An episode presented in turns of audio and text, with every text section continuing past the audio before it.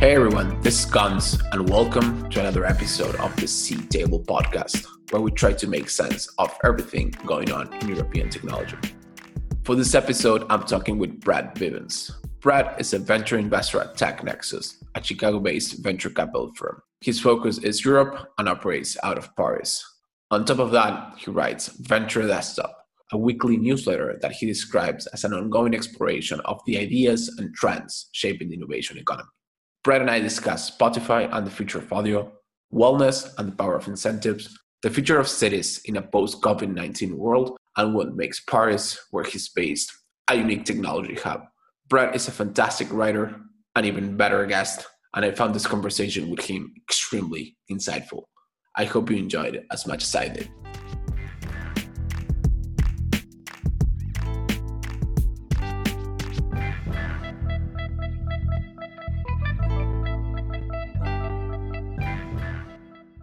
Hey, Brett. Welcome to the podcast.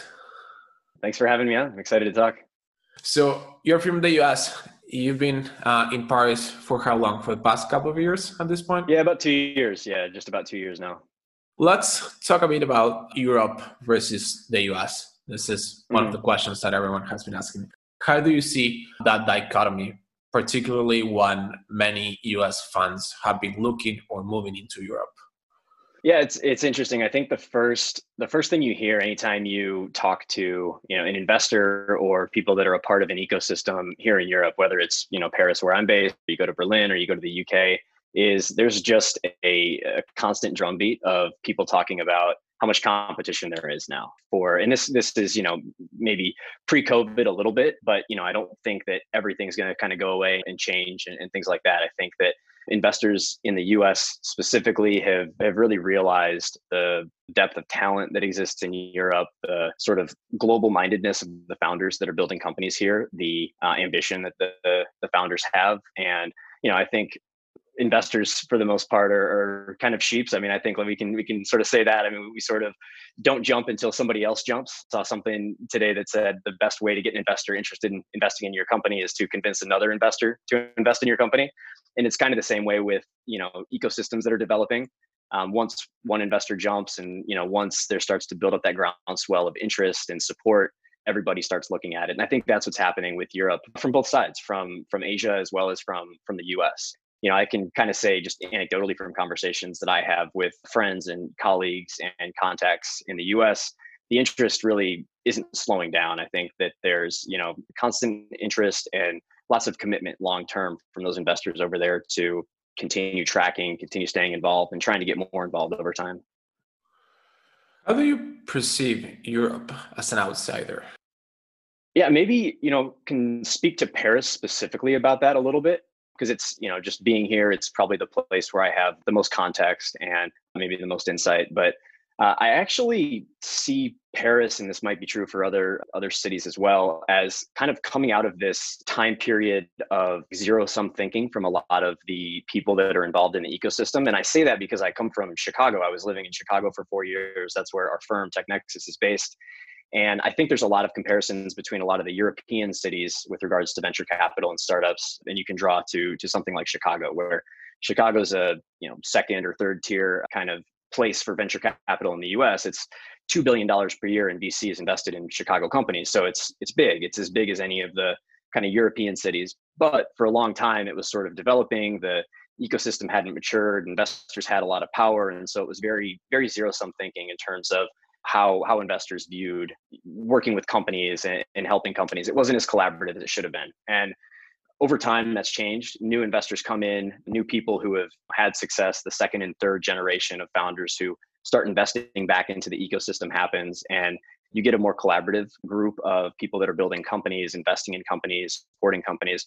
And i think that's kind of what i would say here is that i think there's there's probably this not age divide but time divide of some firms some people who sort of see the world through the old lens of you know zero sum i'm i'm in control that kind of thing versus a more collaborative emerging group of investors and again angels who are maybe second time third time founders that are investing back into the ecosystem that's kind of how i perceive it as an outsider I, I draw a lot of comparisons between where i came from in the us and chicago to what i see with with cities over here kind of evolving and all happening at the same time So, are you long Paris then in a European context?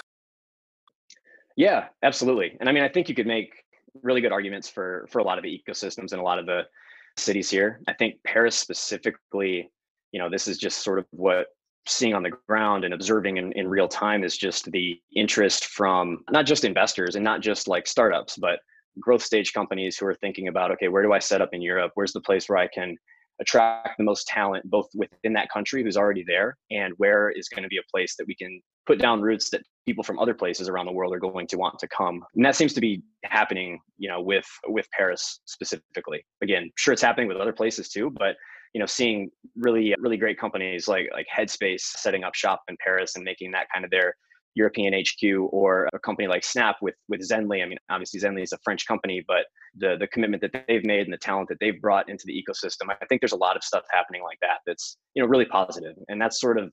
I mean, maybe one of the things there's, there's a lot of things, and this isn't a comprehensive perspective on what makes a great ecosystem, but we talked about the sort of recycling of capital, the entrepreneurs investing back into the ecosystem and i think the, the growth stage piece of it as well is, is critical. Once you start to get more people in the ecosystem who you know maybe they come from silicon valley or whatever it is but they know how to scale companies they know what that kind of growth trajectory looks like and um, you just get a, a higher density of those people i think that's great for the ecosystem top to bottom that would be sort of the main argument in favor of uh, in favor of paris and i mean i think the the government stuff i mean paris gets a lot of press and notoriety for all the stuff that they've done with the French Tech Visa and the commitment that the government's made and, and BPI and things like that. And that's all great because I think you know what it serves to do in effect is kind of accelerate that generational change. You know, some of the companies that are maybe receiving capital now won't won't necessarily grow up and, and be huge, but we sort of accelerate that churning and, and get people onto their second company, third company even faster. So yes, uh, long answer short, uh, quite long, Paris. That's that's a great answer. Thank you. Do you think, uh, or you were saying, Paris is is a great place or a place where companies are flocking to scale this growth stage? Do you think companies can be scaled anywhere? Companies can be certainly started anywhere. Mm-hmm. Yeah, I do. And again, I think it's sort of it's that combination of things it's that it's that capital availability and that capital interest and that long-term commitment from capital providers to the market it's that sort of growth stage and large scale operational expertise uh, and a density of those types of people and yeah and so i think those are those are two pieces of it and i think that yes I, we believe and i believe that companies can get started and scale anywhere. And I think that's sort of driven again from the roots that that our firm has and that, that I kind of have in, in Chicago being this again second tier city that we've seen kind of now grow up and spawn some really, really big companies who have because of the fact that there's more capital in that ecosystem, there's more interest from coastal investors, and there's a second, third generation of talent has shown that hey, there's there's big companies that can be built here, and I think that's true of you know any of the ecosystems in Europe as well. And I mean, leaving aside the sort of inflection point that we're at from a distributed work perspective that's being led by so many of the the big companies in response to the pandemic, I mean, it's it's quite incredible to see sort of the leveling effect that that might have on the playing field. I think it's a pretty complex problem that I don't know if I'm, you know, necessarily equipped or in the business of predicting exactly what that becomes, but it is certainly interesting to follow and it could have that massive leveling effect that I don't know, maybe pulls a little bit of the the network effect and power away from places like Silicon Valley and puts it in Paris and Chicago and Berlin and Buenos Aires and places like that. So we'll see. Speaking of scale, one of the, well, probably the biggest European winner when it comes to scale is Spotify. You've written quite a bit about Spotify and audio, and I have so many questions on this. By, but why don't we start by why? Why are you fascinated by audio? Yeah, so I think there's a there's a bunch of reasons that audio is is really really interesting. First of all, it's kind of day to day a space where I spend a lot of my time uh, because our firm spends a lot of time there. It's a it's a category that we've invested in quite a bit over the over the recent years. We are working with portfolio companies every day, so it's just an area where I'm kind of on the ground, understanding things, how they're happening in real time across different parts of the ecosystem. So that's been really fun and interesting to kind of piece all those things together. I think with audio specifically and kind of as it relates to Spotify and, and things like that, I think there's always a, you know, whenever there's a, a large market where there's a big engagement and revenue or monetization gap, that's something that you kind of want to dig deeper into and, and look into uh, a little bit more. I think that with audio, with podcasting, with music, with audiobooks, there's sort of this desire from the consumers, this emergent demand for all of this stuff that's building up and growing and growing and growing. But the the market hasn't quite come together uh, in a way that has brought internet scale monetization to it. And so, you know, that's one thing that kind of makes it really, really exciting. You know, I think there's there's precedence for that in things like social media and gaming. So I think that there's a large growth trajectory kind of ahead of the market there for audio. I think that the other thing is that there's really uh, a big opportunity for audio to become a wedge to onboard a lot of the mass market into kind of virtual reality, augmented reality. Um, I think that's kind of a, a, critical piece of it as we have, you know, iPhone in our pocket that sort of serves as an edge server for AirPods and wearable devices and things like that as voice interfaces proliferate and you know change the way we interact with devices at home and in our office. And then even as like utility applications that we think about as kind of basic things like mapping and um, calendars and things like that become sort of more social and more engaging we sort of get this this pervasive contextual access to like create consume communicate uh, in more of an eyes up format. And i think because we're eyes up the kind of tends to audio and that that benefits audio greatly. So um, all of that coming together to sort of create these augmented experiences that people can have that aren't you know full on virtual reality they aren't metaverse style um, fully immersive worlds but they are these these augmented audio first experiences. And i think you know the the sort of the combination of all those things together is really really interesting. So yeah so i mean audio is a, an area that we love and i love and will stay active in for a long time i'm sure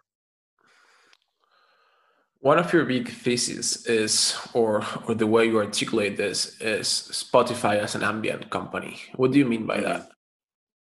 Yeah, I think it has a lot to do with sort of what I what I talked about there, where it's this sort of extension of ambient computing. So, idea of ambient computing sort of being, you know, great interoperability with this massive number of devices that I'm, you know, walking by or using or talking to or touching on a daily basis and the, the media that rides alongside that. So again, all, all of the stuff that that I just kind of mentioned there really really is that that ambient media context where you know if a company like Spotify who starts as a music streaming business and starts thinking about how they can break down barriers to different types of content. So obviously there's podcasting, there's audio books, there's health and wellness content, then starts moving into things like interactivity and things like that. If you can if you can kind of break down all those barriers blend all those content pieces together pull in different data from you know uh, contextual awareness location social data et cetera and and build some really really cool experiences for people. So i think that you know spotify has a long ways to go to sort of reach that potential but so does any other company trying to do it. You know it becomes this this thing where the the winner there is is not a streaming company or an audio company. It's a an augmented reality company that understands social and, and knows how to connect people over audio first experiences. Which one is, in your opinion, Spotify's boldest bet? I mean, I think they've they've made a an interesting series of bets. I, I think that the Joe Rogan thing that recently happened is is far and away kind of the the biggest thing because that is you know the the podcaster, the number one kind of personality in podcasting. And so it's a it's a direct shot at all of their competitors. It's a an extremely bold move. So I mean, I think that is that's far and away the the boldest bet that they've made. I think that builds off of a number of other bold bets though. I think that you know they've been in this position since the early days of just blocked into a corner, um, relying on the labels for uh, rights and having to pay them an arm and a leg every time you know money moves through their platform or relying on iOS and Android for distribution. So they're always kind of caught in the middle. And so they've had to be really smart about how they kind of scale up and grow. And it's a really patient approach to to innovating and building the company. And they're starting to, it seems like, kind of feel like they've got leverage maybe and and really take some some bolder moves. So I think all the podcasting stuff that they've done and and a lot of the the, the advertising things that they've done recently as well are both kind of hints at how how bold they want to be as a company. So it's been it's been good to see. I, I, you know I'm a I'm optimistic about Spotify. I love Spotify, but I think that you know they're a company that has a lot of challenges, and so they're they're working their way through that. If I think about Joe Rogan, I think about him as the first domino, right? and many more should come. What are the second order effects of all those dominoes, Tilton?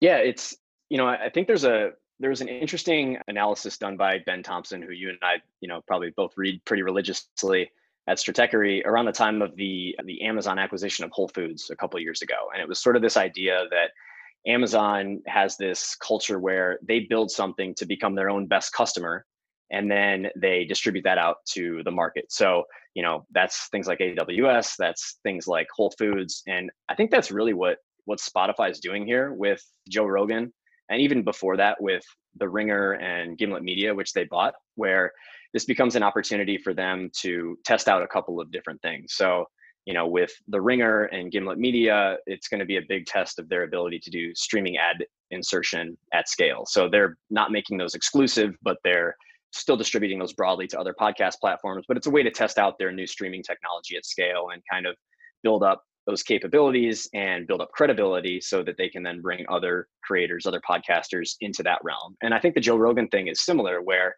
Spotify's never done a great job with video, for one, they failed with that in the past they were doing interesting things with social at the very beginning, but that's sort of fallen by the wayside. And now they have this built-in creator who they can build a very focused video solution around. I mean, you go on his his YouTube channel and he's got millions of views on a YouTube video and, and thousands and thousands of comments with each episode. And so that sort of says, okay, great, we've got this, you know, ability now to build a very focused video product, a very focused kind of social and community product for him and for his audience. And then eventually scale that out to provide value to other creators. So I think those are kind of the, you know, the, the, acquisitions are one thing. I think the next dominoes that kind of fall are them proving out that this sort of be your own first and best customer actually works for this category. And then uh, who knows, maybe the floodgates open from there and they, you know, they, they're, you know, much more attractive place for creators, which makes them a much more attractive place for consumers, which makes them a much more attractive place for advertisers. And I don't know, that flywheel keeps keeps spinning. Yeah. Who knows? That's all probably a long ways off. And there's a lot of hurdles for a company like that to climb in the near term. But that's that's kind of how I think about it in my mind. Do you think Joe Rogan, Joe Rogan was underpaid or overpaid?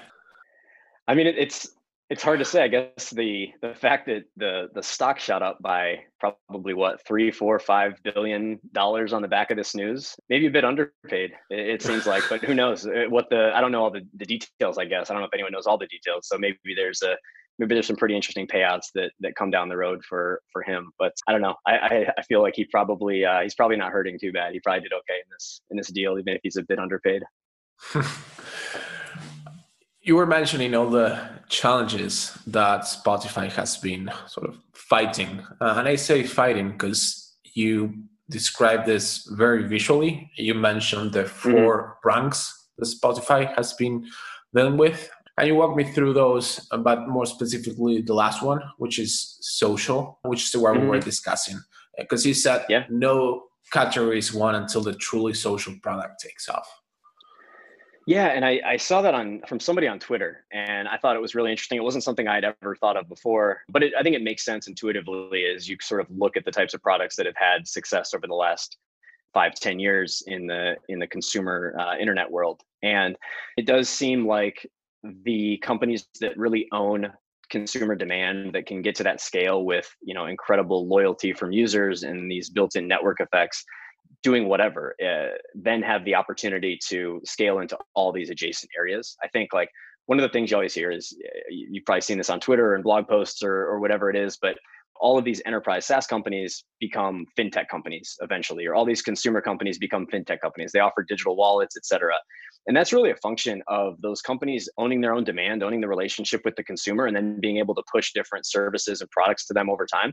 And it's no different in this world. I mean, you look at a, a company like TikTok and the just massive trajectory that they're on and the incredible engagement that they get from users. They've rolled out a music service now called Resso in a few emerging markets. And that's you know that's an example of hey this company owns social they they have this massive user base in social and then they can start offering adjacent products. And so over time if a company like spotify is not able to defend against that with their own sort of uh, i guess network effects that that that keep people in their ecosystem that keep people engaged they're at risk of kind of bleeding out over time to those to those companies that are sort of saying okay great we have this cash cow business that is Facebook or Instagram or even the iPhone or all the stuff that Amazon has. And we can give away music streaming for free or less expensive. We can do all this stuff with podcasts and different audio experiences and we can undercut you or we have more cash to invest in this business because of what we do elsewhere so i think that sort of that sort of gets at it i don't know if that answers the question directly but i think there's you know there's just risks of not having a not being a networked business not having network effects in a in a market where you're competing with trillion dollar companies you wrote that part of the answer to that competition with big tech essentially could be acquiring Sonos. Mm-hmm. Walk me through that. We'll see how it plays out, but it's it's sort of the of same course, idea as it's sort of the same idea as this being your first best customer. Until a company like Spotify owns their own distribution, even to a small degree. I mean, Sonos has nowhere near the distribution of Google Home or Amazon Alexa or uh, anything that Apple is able to put into the market. But but because of the fact that they would have a hardware platform on which they could build and which they could say, okay, we want to do something with voice. We want to do interesting voice interactivity around a, a social game or a trivia challenge or uh, create some kind of communication platform that enables creators to talk to consumers you can do all of those things certainly with with any of the other platforms but being able to do it in its purest form and deliver that to i don't know 5 10 20 million people that have sonos in their home or more if you were to acquire them and sort of give them spotify distribution on the other side that that's kind of interesting because it's it's sort of the same idea. You can build these pure play experiences around audio around the hardware and then as those kind of prove out as being good, then you can figure out ways to distribute those onto other platforms. But you probably can't build the sort of purest form products that you want without owning your own platform and owning some of your own distribution to a degree. So very speculative and you know kind of a fun thing to do. I love that's one of my favorite things to do is just sort of sitting there and thinking, okay, how, how would this play out if this company bought this company or they did this kind of a deal? I think that's just kind of fun parlor game to to play sometimes. And in this case, it seems like there's a, a credible a credible case that there could be something there. I think both you and I use Twitter in the same way, right? Just talk out mm-hmm. loud. I think you articulated better than I ever could, which is play parlor games. You also had this one on, I think it was Snapchat acquiring Bird or something like that, or mer- like mm-hmm. merging with Bird. Yeah, yeah. I mean, it's the same. It's the same idea of like you're right. Like it is. It Twitter's of I guess the world's biggest sort of I don't know place to play games like that where you you have an idea you can put it out there you can get feedback you can you know if you if you do it right and build the right relationships and there's uh, millions of people on twitter that do it much better than i do but you can really sharpen your own thinking and i mean meet great people as well which is which is so cool that allows you to sharpen your own thinking too. So it's a really great sort of tool to to improve which is kind of funny to say this this you know app that has so much of a, a terrible reputation in many ways and, and frankly is something that is uh, it, it, takes up probably too much of my time, but at the same time, I can kind of justify it because the, the number of people that I've met through it and um, the conversations that you get to have on there. So yeah, it's it's an interesting it's an interesting sort of piece of the broader like learning and improving uh, puzzle. I'd say. You're using Twitter essentially the same way I use Roam, uh, Roam Research, sort of building threads of threads and pulling all these ideas together do you do that intentionally or is just a byproduct of, of how you think? Yeah it's uh probably it's both. I mean i think it's it's definitely sort of how how i think. I, I think i'm uh, not smart enough to come up with a lot of my own great ideas so i sort of need to like pick them from other people and figure out ways that they fit together and twitter's kind of an interesting way to do that because again you can you can put ideas out there and see if people think it's really dumb or, or really good and so yeah, I think piecing those threads together, talking about, hey, here's a bunch of ideas for what acquisitions could look like in the world of ambient media, or how does virtual reality come together with consumer health to do interesting things, and finding different people who have said stuff, pulling their thoughts together, adding your own flavor to it. I think it's, uh, yeah, I mean, I, I, certainly do that sort of in my own notes as I'm writing things down as well, and try to keep good tabs on that. But uh, but Twitter's a perfect way to test some of those beforehand.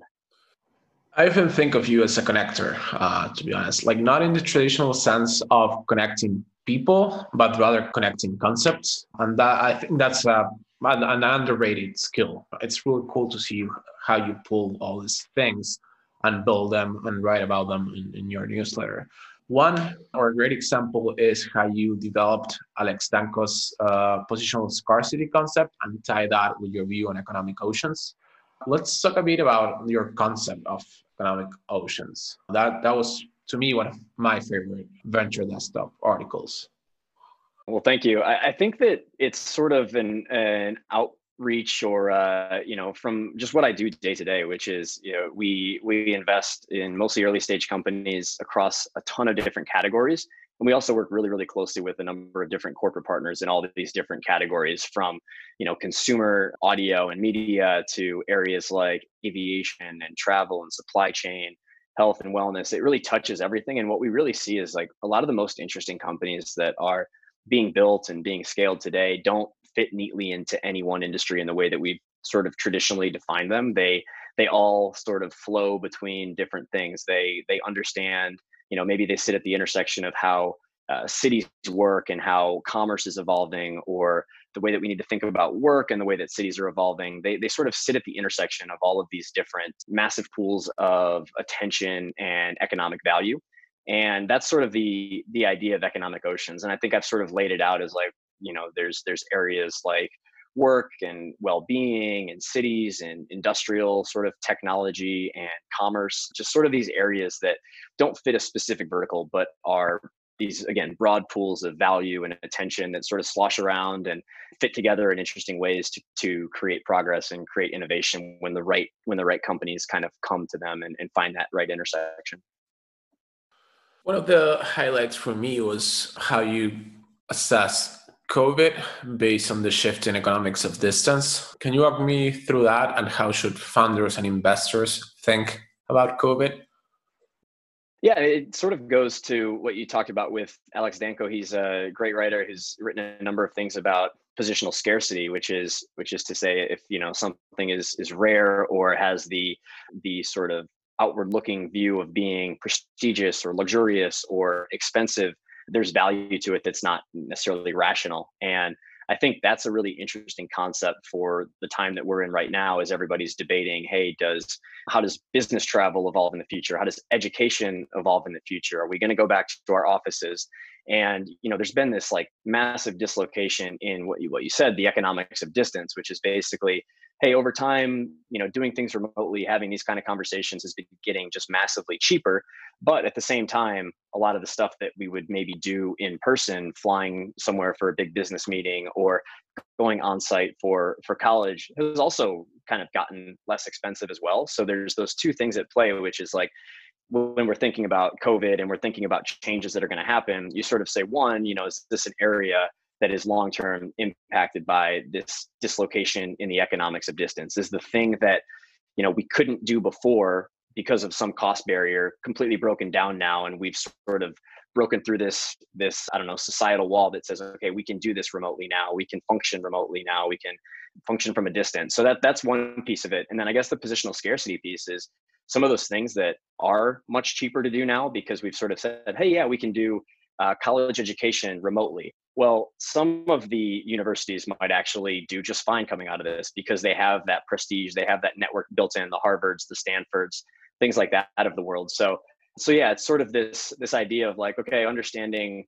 um, does this market, the characteristics of what's happening here, have a positional scarcity? You know, is is it high or low? And then are uh, the activities sort of impacted negatively or positively by by the economics of distance by the shift that we've had recently you spend a lot of time thinking about the personal fitness category which i think it's becoming rapidly one of the most interesting ones with covid the mm-hmm. shift in economics of distance uh, yeah, and exactly. it's even like wellness is one of your economic oceans so mm-hmm where do you think we're going with fitness? What are the non-obvious impacts of COVID on the wellness industry or economic ocean? Yeah, I mean, I think there's a few, and maybe they maybe they are sort of obvious. I mean, I think the thing that everybody sort of says right now, and it's a, the common thing to say, is like, "Hey, this isn't creating new behaviors. It's it's sort of pulling everything from the future ahead a little bit." And I think we're we're seeing that play out in real time as it relates to fitness and wellness and health. And I guess like one of the big one of the big ideas or the theses that we've sort of been developing and working on is like there's this it's almost this three staged kind of evolution of the world of fitness and wellness and things like that. And it was sort of the I don't know, 2010 to 2015, you had Fitbit coming to market. You had some of the first running apps and calorie trackers and walking trackers and things like that. So that was sort of like this this early state. You're just tracking what you're doing. You're not really providing actionable feedback. You're not providing any hooks that keep people in the product. That then evolved into where we're sort of at today, the last five years, which is the Pelotons of the world and the Stravas and the Zwift, which kind of layer community and content on top of that tracking to sort of create um, more engagement and more retention for users and things like that. And where I think we go from here is really digital health and wellness and fitness starting to eat into healthcare system more generally with you know again more precise tracking and more precise ability to understand what's happening with people. Coaching and care from a distance i think that's a big thing with telemedicine that's sort of broken down and now there's this this barrier that's fallen where people are more comfortable with that and that's kind of helping to accelerate this trend. You get you get all of these things kind of coming together and we, we talked about a little bit earlier this idea with audio that you have this pervasive access to information and to content and to communication i think that flows through to the way that we care for ourselves as well. And so i think yeah i think it's sort of this like next generation where the things that we think about today as fitness and wellness start to really eat into digital health in a big way. And you know hopefully that that helps with things like prevention and faster response to to illnesses and uh, challenges that people face. You riffed on an idea like the lambda school for wellness. Have you developed that further? Not really. I mean i think it's a it's sort of this based on this idea that you know if people are healthier they have more success in life. I don't i think that's kind of an obvious thing to say. You know if you're if you're mentally and, and emotionally healthy you're probably going to have better relationships you're probably going to do better in your work or in your school and so there's there's a lot of statistics that show that hey if you're exercising x amount per day or you have even some body mass index or you have you know some some markers that sort of show you're active and engaged in trying to improve your health, you end up, you know, earning more money and all of these different things. And so it was sort of this idea of, well, that's maybe a skewed statistic because the people that understand how to do that and have the access to the tools to keep themselves healthy and have the economic opportunity to to do that aren't the people that need it the most necessarily. And so, similar to Lambda School, who sort of said, okay, you don't need to go to a hugely expensive university to get a computer science degree. Is there a way to bring education and access to experts and access to the right kind of support and care at scale for health and wellness to a broader community and do it in a way that is sort of aligned economically so that you're not taking too much money out of people's pockets right up front or you're not having to work through various healthcare systems which can always be such a big challenge across the world. Like is there a way to do that in a way that's aligned like something like Lambda School does with a, an income share agreement? Not to say an income share agreement is the right approach for this but that was kind of the idea. I don't know if there's i mean i don't know. I don't know if there's a, a real play there. I mean obviously being healthy probably doesn't impact your economic success as much as going from no degree to a computer science degree. So it's maybe not as much of an obvious solution for what works there but i do think there's always just this like if you can provide better education better access cheaper faster et cetera it's a yeah, has a pretty profound effect. So that's sort of the the broader idea around that. Maybe the the income share agreement is not the right solution, but I think you're looking at the problem from uh, with the right lens, which is broaden the access, lower the barrier to entry, and then, uh, which I think it's, it's the key thing about Lambda, uh, align incentives uh, in right. the right way. Exactly. So, mm-hmm. What are the most underrated economic oceans, in your opinion? I think that health and, and, sort of this well-being and wellness aspect is is quite underrated. I think mainly because we don't think about it for the most part in the same way as we think about how we spend and consume products in other parts of our lives. There's sort of this like there's this barrier between in a lot of cases how consumers perceive healthcare that they're getting or uh, you know they don't necessarily think as deeply about how they can how they can take care of themselves as they might about different products that are more accessible that are right on the shelf sitting in front of them that kind of thing so i think that again kind of going back to this this idea that we're at an inflection point here where there's going to be some major walls that break down and provide more direct to consumer access for for really interesting applications of self improvement in healthcare. I think that that's one that is probably underrated by by most people. It's obviously a massive category of economic spend, but I think that yeah, I think that that's certainly one that is interesting and, and quite compelling. You know, I think that there's there's definitely interesting blind spots that a lot of us have around work as well. I think that especially in the you know the tech community and if you're a person that's sort of always following the latest news you see all of these incredible announcements about companies raising tens of millions of dollars at billion dollar valuations for productivity products for people like you and I. Those are great tools. I mean, we use them, we love them, we pay for them, they make a big impact on people's workflow.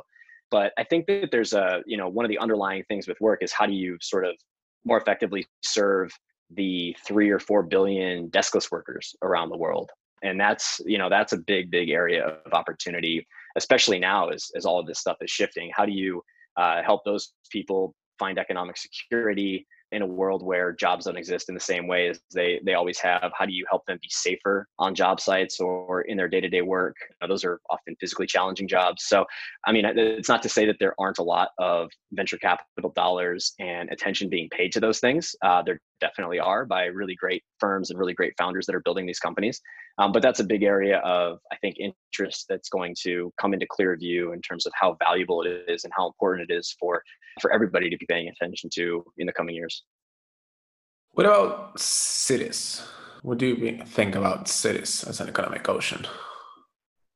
Yeah, I, I, think there's a sort of a, a, conversation going on now where everybody is is stuck in their small city apartment and saying, "Oh, I'd love to have a yard and would love to be out of here, and I'm not going to need to be in this city anymore because of uh, you know my my work is letting me work from home until 2022 or forever. And so there's sort of the the forces like that that are pushing uh, against urbanization and uh, pushing people to say, oh, cities are going to be harmed by this, and there's going to be, you know, we're going to see sort of a bleed out of cities. I mean, you know, I, I, think cities are just the the greatest invention people have ever had, and they're just the the most profound source of wealth creation and, and economic opportunity that exists for everyone. And so I think what we might see is, I don't know, a a, a move to call it second tier cities or third tier cities that that sort of uh, start to get stronger and start to be benefited by something like this. But I don't know. I, I think personally, I'm I'm very excited about the future of of cities and even the even the short term where there might be some dislocation or disruption in the way that real estate works or a you know really unfortunate kind of flush out of so many small businesses they're going to be hurt i think that i don't know i'm pretty long cities in terms of what they can do for ideas and for people and uh, for society in general. What are the problems we should solve for people to stop saying that we will all move out of cities? Because that's sort of the narrative right now. We're all mm-hmm. going back to gut skills. Yeah, I don't know. I, I think you know there's there's going to be some some pretty interesting things that happen around mobility i think coming out of all of this which is to say you know in a city like paris where so many people take the metro does that, that just mean that we resort to driving our cars around now because we're scared to to go into the the subway or you know something like that? And i think that's a big risk for cities. I mean we could we've sort of spent the last 20 years putting in bike lanes and making streets more walkable and making these squares that don't have cars and making cities more livable generally and without sort of i don't know a concerted effort on the part of people on the part of technologists on the part of urban developers and governments there's probably a risk that that you could sort of go back to that and people just say well i still need to live in the city because of my job or because of xyz but you know i'm going to take my car now. And so uh, so i guess one of the things that i'm saying is we really need to think carefully about what mobility looks like in a world where we don't feel as safe going into the subway. And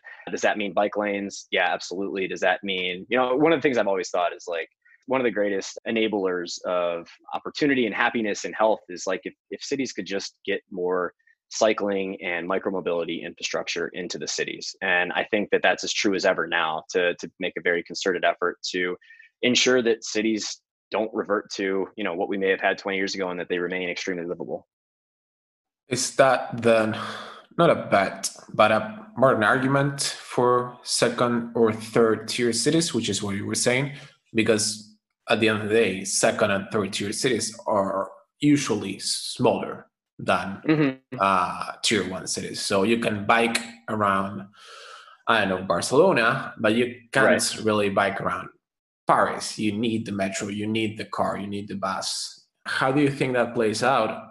Mostly, f- yeah. How do you think that plays out? Yeah, I don't know. I mean, you know, I think what what we're seeing right now in Paris is this massive push to to sort of reset the infrastructure and say, okay, when this comes back online, when when life gets back to normal, whatever that means, there's not going to be cars on this street and this street and this street and this street. This is bike only. We're expanding the bike lanes here, et cetera.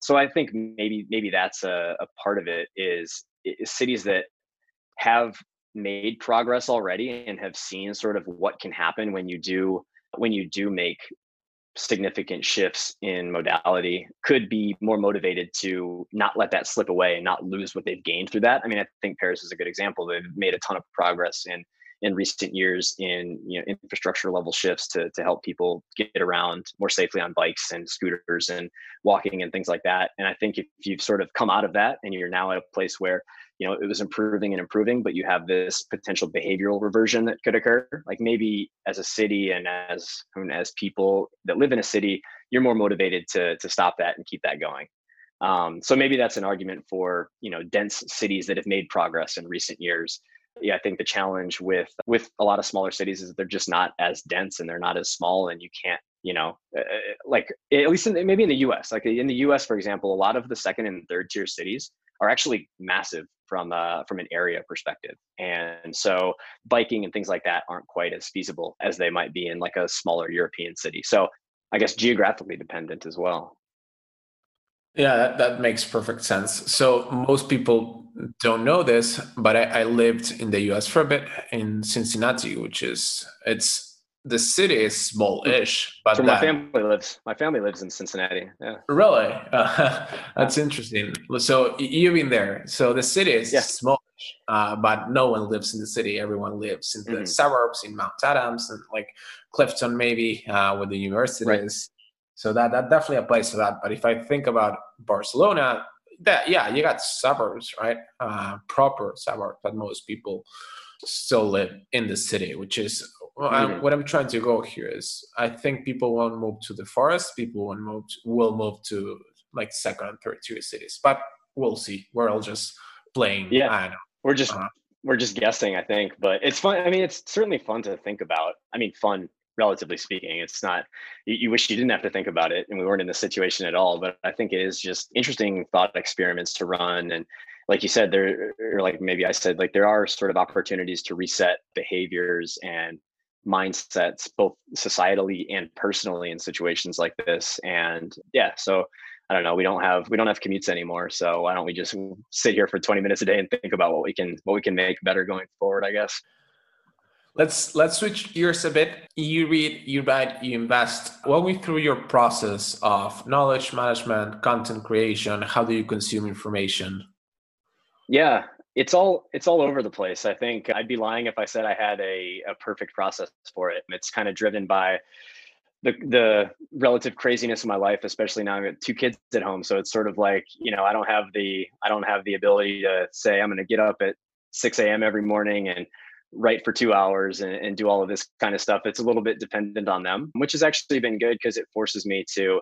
be I don't know, proactive in I guess designing systems that help me help me learn and help me gather information. We talked about Twitter. I think that's a that's a big source of inspiration for me and thinking for me. You know, I I use Notion religiously. I you know save everything that I come across, PDFs and articles and little ideas I save that into a database in Notion and go through every week and tag it in different ways to try to do what we were talking about earlier, which is find interaction points between different ideas coming from different disciplines, coming from different people, and then pushing that through to yeah to what I write about and to even how how I invest. I mean, I think a lot of the stuff that I write about is really just driven by not new ideas, but ideas that I've found from somebody else. I think the the most valuable the most valuable sort of lesson that I've picked up over the last year, which is when I've really started to pick up my pace on writing and, and doing all this stuff, was from Tyler Cowen, the economist,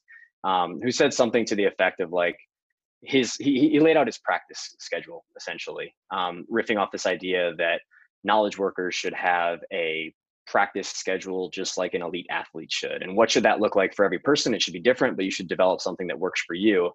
And he says that, you know, one of the biggest benefits for him is that he writes every day, but he often spends his time writing by reframing the thoughts of other people. So taking something he read from somebody else, reacting directly to it or expanding on it, not just sitting there with like a blank page and trying to be like, all right, I have to be super smart and come up with an amazing idea and write about it so everybody thinks I'm smart. It's really just sort of a continuous improvement process of like this person said this and I'm going to write about it today because I really strongly agree with it and I'm just literally going to write I agree with this because of this. And then tomorrow I read somebody else that says something about a similar topic and I strongly disagree with it. I disagree with this because of blah blah blah. And then over time you start to kind of piece piece ideas together, piece theses together that that sort of fit. So it's a it's a very like emergent kind of ongoing thing that is more than anything kind of just fun and interesting and always always feeds back i think to the work that i do on a day-to-day basis investing i think you have to sort of take some of that i don't know anthropological uh, mindset to to how you invest and and to how you learn and gather information. What are you reading right now? So i'm i'm reading what am i reading right now? I've i've got probably two or three books on my on my Kindle that I'm going through again, and four or five books that are just kind of on my bookshelf that I'm that I'm piecing through. So, uh, a book from a book from Jared Diamond, Guns, Germs, and Steel. I've never read that before. It's a fascinating book so far.